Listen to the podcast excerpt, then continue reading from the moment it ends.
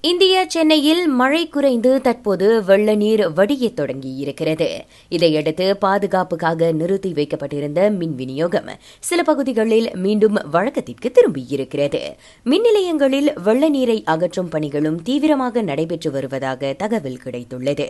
இதனிடையே சென்னை நிலவரத்தை அங்கிருந்து நமக்காக நேரடியாக வழங்குகிறார். ஆஸ்ட்ரோ செய்திகளின் நிருபர் சிவராஜ் லிங்கராஜ்.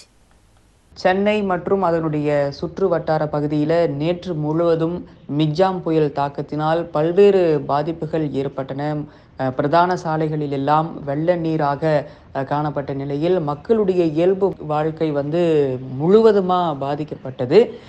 இன்னைக்கு நம்ம பார்க்கும் பொழுது மழை இல்லை. மேகம் வந்து சற்று தெளிவாக தெரிகின்றது.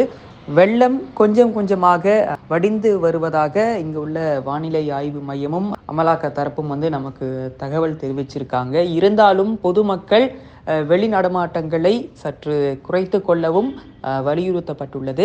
அதே வேளையில் பாதுகாப்பை உறுதி செய்யவும் எங்களுக்கு வந்து அவ்வப்போது நினைவுறுத்தல்கள் சொல்லப்பட்டே வருகின்றது. நன்றி சிவராஜ். இதனிடையே மிக்ஜாம் புயல் தற்போது சென்னையை கடந்துள்ளதாகவும் ஆந்திரா நோக்கி செல்வதாகவும் இந்திய வானிலை ஆய்வுத்துறை தகவல் வெளியிட்டிருக்கிறது.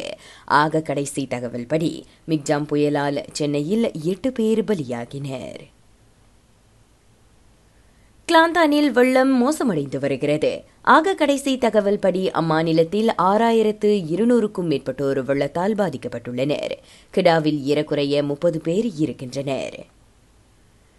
ஸ்லாங்கூர் ஷாலாமில் வீடொன்றில் பெண்ணின் சடலம் சிமெண்ட் பூசப்பட்ட இடத்திற்கு கீழ் கண்டுபிடிக்கப்பட்ட விவகாரம் தொடர்பில் காவல்துறை இரு அந்நிய நாட்டவர்களை தேடி வருகிறது. அவ்விருவரும் இதற்கு முன் அவ்வீட்டில் தங்கியிருந்தவர்களாவர் கேல் சிராஸில் உள்ள அடுக்குமாடி குடியிருப்பொன்றில் ஆறு வயது சிறுமியின் சடலம் கண்டெடுக்கப்பட்டுள்ளது. அச்சிறுமி துன்புறுத்தலுக்கு ஆளாகி இருக்கலாம் என காவல்துறை சந்தேகிக்கிறது. ராக செய்திகளுக்காக நான் திவ்யா வேகன் ஜான் வணக்கம்